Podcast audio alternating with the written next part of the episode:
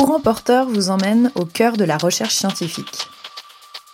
Je suis allée à la rencontre des chercheuses et chercheurs qui relèvent les défis énergétiques et proposent aujourd'hui des solutions pour le futur.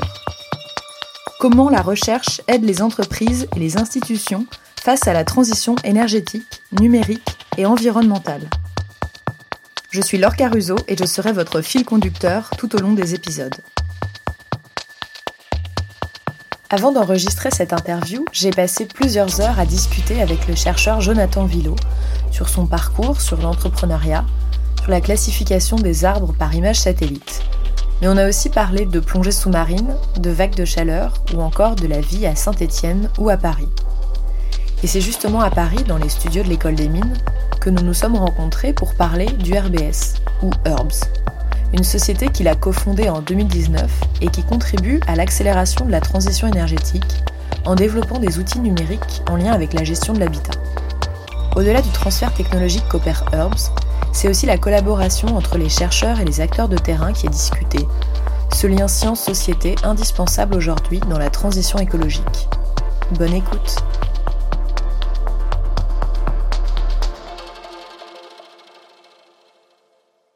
Bonjour, je m'appelle euh, Jonathan Villot, je suis enseignant-chercheur à l'école des mines de Saint-Étienne et cofondateur d'une entreprise qui s'appelle URBS.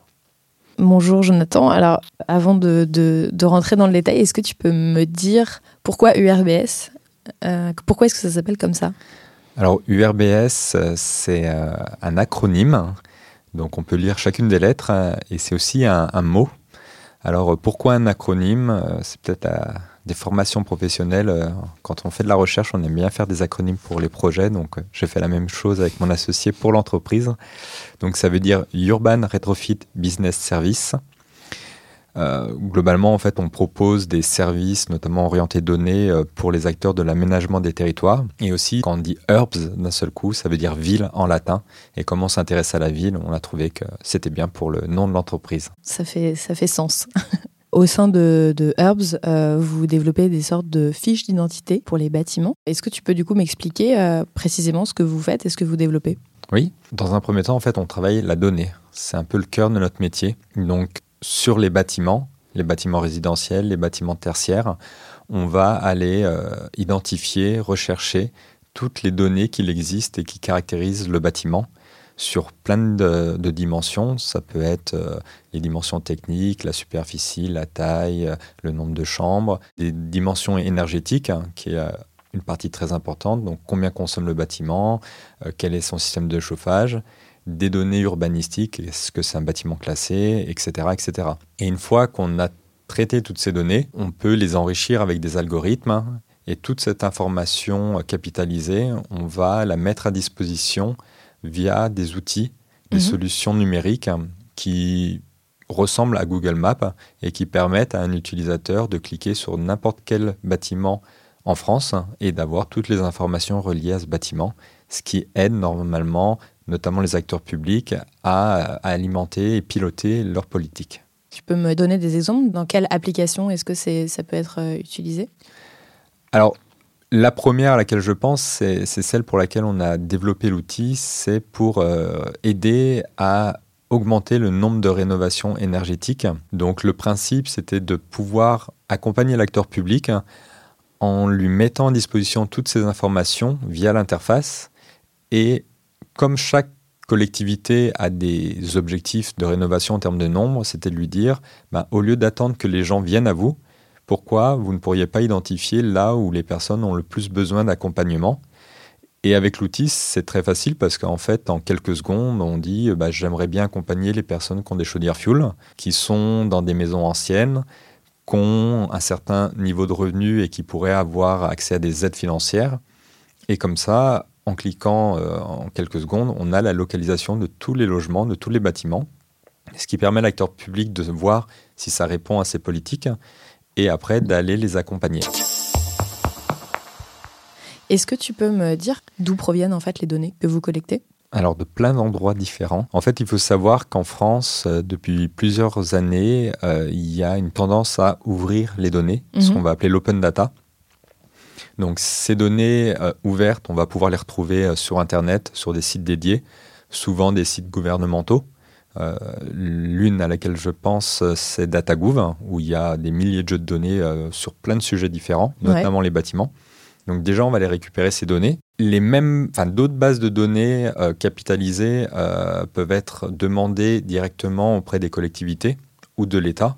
Donc je pense par exemple aux fichiers fonciers quand les gens déclarent pour la taxe foncière et l'ancienne taxe d'habitation. Et ça, vous y avez accès? À ces données-là L'entreprise, non, mais les collectivités, oui. Donc quand on travaille pour eux, euh, ils peuvent vous les fournir. Ils nous les fournissent et mm. nous, on les traite. Donc toutes ces données euh, qui euh, sont localisées à l'adresse, on va dire, il y a, y a, plein de tas de données et nous, on, les, on travaille pour qu'elles soient regroupées et que chaque maison ait toutes les informations ou chaque appartement ait toutes les informations reliées. Le problème, c'est qu'en fait, euh, ça couvre pas tous les logements et où euh, ben, il y a des données qu'on aimerait bien avoir et qui sont pas en open data. Comme par exemple alors on peut avoir en tête euh, ben, la consommation d'énergie. Il y a encore deux ans, on ne pouvait pas avoir le diagnostic de performance énergétique, qui est la petite étiquette qui va de A à G et qui permet de savoir si son bâtiment est consommateur ou pas. Depuis, on va dire une grosse année, l'ADEME a mis en open data tous les diagnostics de performance énergétique réalisés depuis six ans, si mhm. je ne dis pas de bêtises. Et donc, euh, ça couvre à peu près 9 millions de logements en France, sauf qu'il y en a 36 millions. Donc, pour tous les autres, eh ben, on va utiliser euh, des outils mathématiques de ce qu'on appelle maintenant l'intelligence artificielle, soit du machine learning, soit du deep learning hein, pour les initiés. Et euh, en gros, l'objectif, c'est de pouvoir euh, ben, estimer quelle est la performance du bâtiment pour lequel je n'ai pas d'information avec ces outils mathématiques. Et comme ça, on couvre tout le territoire et tous les logements.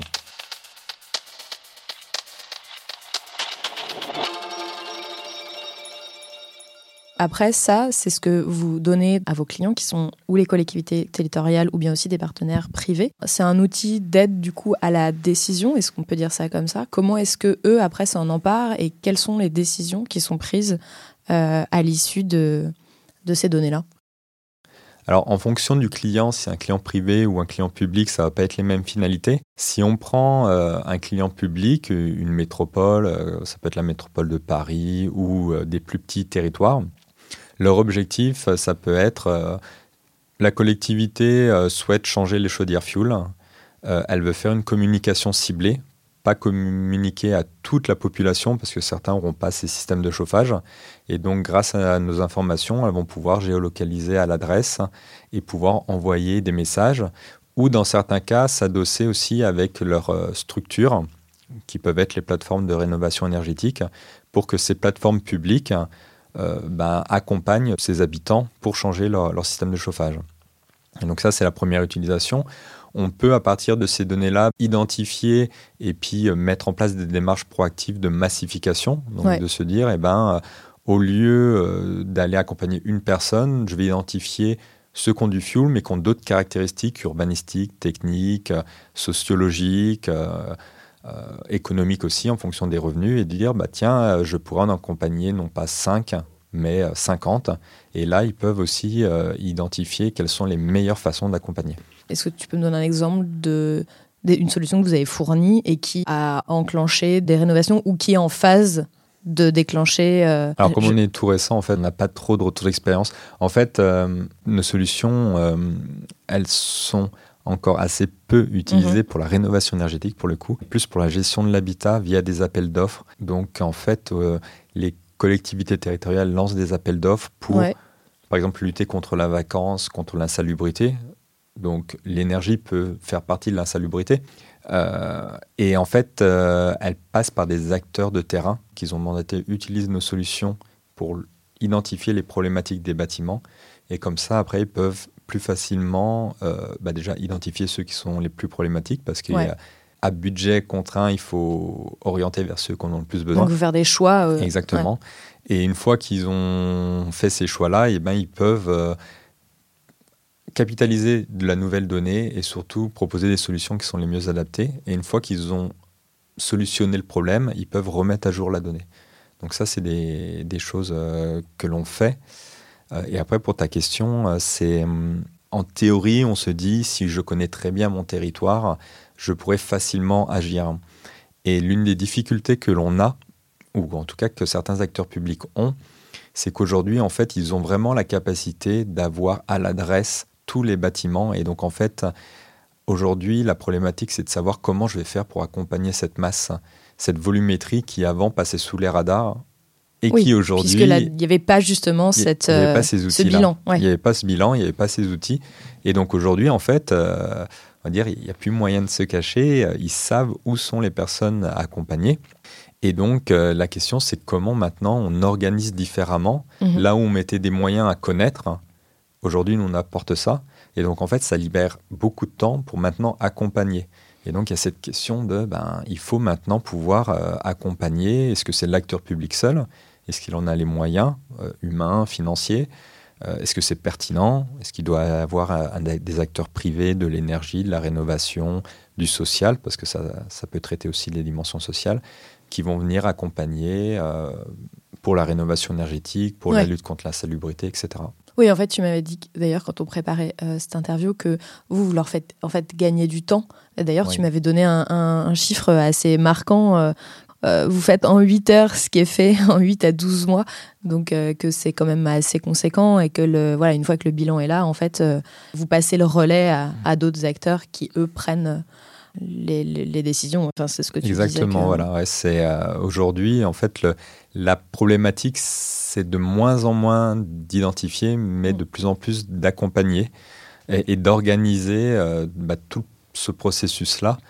Euh, et en fait, on voit vraiment que bah, le numérique, via les outils, via la donnée, est un accélérateur de certaines transitions énergétiques, sociales et que dans cette accélération, il faut que l'organisation derrière suive. Ouais. Et c'est moins évident parce que c'est des métiers, euh, c'est des habitudes, c'est euh, des temporalités qui n'étaient pas forcément faites pour avoir cette accélération-là aujourd'hui. Et donc, euh, il y a ce besoin de, de nouvelles générations d'organisation pour pouvoir répondre aux enjeux. Qu'est-ce que toi, en tant que chercheur, ça t'apporte de travailler aussi dans une entreprise? Alors ça m'apporte plein de choses. La première déjà, c'est de voir au quotidien comment les travaux de recherche, parce que initialement, mhm. ce qui est valorisé par URBS, c'est des travaux de recherche que j'avais fait avec mon associé au sein des mines de Saint-Étienne. Donc, on va dire, au lieu que ça reste dans les cartons ou dans les publications, on voit qu'il y a un transfert au monde économique et que ça a une utilité. Donc c'est toujours euh, bah, valorisant et intéressant de voir comment c'est utilisé. Il y a un deuxième point, c'est vraiment échanger en fait avec les acteurs de terrain. Alors de par notre recherche qui est dite recherche intervention, même quand on fait de la recherche, on travaille beaucoup avec les acteurs de terrain. Mais là, il y a une idée de dire on va travailler avec un acteur et on va essayer de diffuser ces innovations partout ailleurs et on va se rendre compte qu'il y a des problématiques différentes et donc euh, ça va pouvoir à la fois soit alimenter la recherche, donc euh, bah, développer de nouveaux thématiques, soit améliorer nos outils euh, au sein de l'entreprise et de voir comment on fait. Et en fait, on se rend compte qu'il y a le triptyque entre centre de recherche, acteurs du monde économique et entreprise. C'est assez intéressant parce qu'on peut après bah, développer des programmes. C'est quoi la, la, suite des projets pour URBS alors aujourd'hui, euh, on s'intéresse toujours à travailler la donnée et les outils, mais sur deux nouveaux thèmes euh, ou des thèmes complémentaires, donc toujours dans la ville. Il y a le premier, les îlots de chaleur urbains, donc qui est une problématique euh, liée au changement climatique hein, qui va impacter les villes, hein, les habitants et notamment les bâtiments. Mhm. Donc on essaye de modéliser quelles sont les zones qui vont avoir des îlots de chaleur, donc là où la température est trop importante ou plus importante là où il y a des îlots de fraîcheur, de savoir pourquoi il y a ces différences de température pour aider les décideurs à identifier les zones sur lesquelles intervenir. Donc, comme pour l'insalubrité, la vacance ou la rénovation énergétique, bah là sur le côté euh, îlot de chaleur. Et là, tu m'avais dit d'ailleurs que vous preniez, vous collectez des images satellites notamment de des arbres et de de vous récupériez ces données pour aider les modélisations. Oui, exactement. Tout à l'heure, je parlais de bases de données qui existent ou de d'outils mathématiques qui peuvent permettre de reconstruire, mais on a aussi accès à des images satellites ou des images aériennes prises par avion. Et donc à partir de ça, on peut euh, eh ben, obtenir de la donnée complémentaire. Donc ça peut être le taux de végétalisation, l'albédo, c'est-à-dire un élément qui nous informe sur la quantité d'énergie qui est renvoyée. Donc c'est souvent lié à la couleur. Si on a une couleur blanche, on a fort albédo, etc. Et donc toutes ces informations-là, eh ben, ça nous permet de caractériser les îlots de chaleur. Euh, donc ça, c'est le premier, euh, le premier sujet. Et euh, en parallèle, on, maintenant, on s'intéresse à un autre objet. Il y avait l'objet bâtiment, maintenant il y a l'objet végétal. Donc avec aussi ces images aériennes, on caractérise le végétal. Donc, euh, est-ce qu'on a des arbres? Est-ce qu'on a euh, de la végétation moyenne ou de l'herbe? Est-ce que c'est des conifères feuillus? Euh, On identifie chacun des arbres, leur hauteur, leur largeur. Et ça nous permet, en y associant des données, de savoir eh ben, s'ils ont des pouvoirs allergènes, des pouvoirs d'adaptation au changement ah climatique. Et c'est à la fois lié aux îlots de chaleur urbains, donc ça va mhm. aider les gens qui travaillent dans l'habitat, et ça peut aussi aider les services qui travaillent dans le végétal pour pouvoir et ben mieux gérer ce végétal en ville, que ce soit sur euh, le coût pour les entretenir, euh, sur les impacts que ça peut avoir sur les allergènes, sur la capacité à dépolluer, etc. etc. Du coup, ça me fait penser qu'il y a un volet quand même santé aussi. Oui. Typiquement, les îlots de chaleur, c'est une grosse problématique de santé. Parce qu'en fait, en 2003, il y a eu 15 000 morts en France en deux semaines à cause des vagues de chaleur. En fait, si, si on regarde euh, identifier les îlots de chaleur pour identifier les îlots de chaleur et dire là il fait chaud, c'est pas suffisant en fait. Il faut savoir s'il fait chaud et s'il y a des euh, personnes fragiles. Et nous on considère aussi dans des bâtiments vulnérables parce que si tu as un bâtiment qui s'adapte ou qui te permet de résister à la vague de chaleur, bah, on va dire tu es protégé. Là, vous prenez tout en compte. Voilà, on essaie de tout prendre en hmm. compte et de dire bah, là il va faire chaud, peu de bâtiments vulnérables ou peu de personnes fragiles, donc c'est pas forcément la zone prioritaire.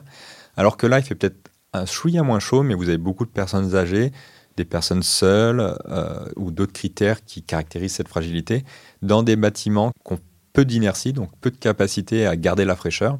Et donc là, il faudra peut-être faire quelque chose. Et ça peut se coupler après avec nos autres thématiques euh, comme l'énergie.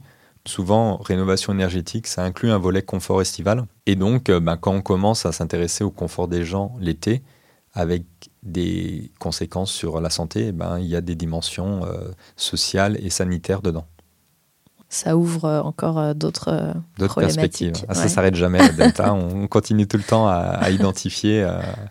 Donc, produire de la donnée, en fait, c'est. Je ne vais pas dire que c'est assez facile, mais on, peut toujours produire, produire, produire la donnée. Après, nous, ce qu'on essaie de savoir, c'est de dire bah, à quoi va servir ces données, comme elle a un coût. Est-ce que c'est pertinent de travailler autant à fournir une information qui a peut-être un usage limité?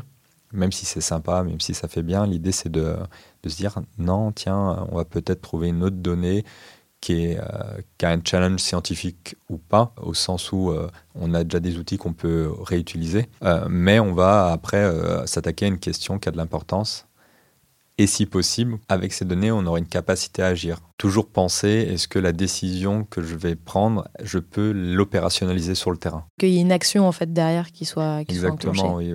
Oui, en fait, l'idée d'avoir de la connaissance pour la connaissance, euh, c'est bien pour faire des bilans. Après, aujourd'hui, euh, avec euh, le changement climatique, l'idée c'est de savoir si on peut agir, comment on peut agir. Mmh. Et donc, ça reboucle avec l'idée de cette comment adapter l'organisation pour qu'elle puisse, grâce à cette information, agir de façon efficiente.